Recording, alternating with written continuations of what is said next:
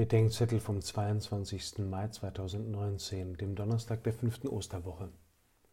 Johannes 15, 9 bis 11. Was hieße das, wenn euch ein lieber Mensch zum Abschied sagte, bleib in meiner Liebe? Würdet ihr eher an seine Liebe zu euch denken oder vielleicht an seine Liebe zu Dritten, zum Beispiel zu seinen Kindern, auf die ihr an dem Abend aufpassen sollt? Jesus sagt, ihr bleibt in meiner Liebe, wenn ihr meine Gebote haltet. Leute mit schlechten Kindheitserfahrungen mag das erinnern an, wenn du tust, was Mama sagt, dann hat Mama dich lieb. Wer Jesus kennt, weiß, dass ihm das nicht ähnlich sieht. Die Gebote Christi sind mehr als Anweisungen zum guten Leben.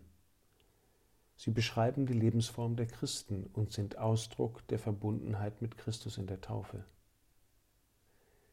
Wer zu Christus gehört und in seiner Liebe bleibt, der nimmt erstens sein Wort und seinen Willen als maßstäblich und lebensformend an.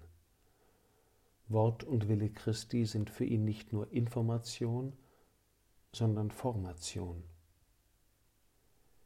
Wer in der Liebe Christi bleiben will, der ist zweitens bereit, sich von ihm und den Seinen lieben zu lassen, so wie Petrus lernen muss, sich die Füße waschen zu lassen. Wer in der Liebe Christi bleibt, der will drittens, was er will und lehnt ab, was er ablehnt. Der tut, was er tut und liebt, was er liebt.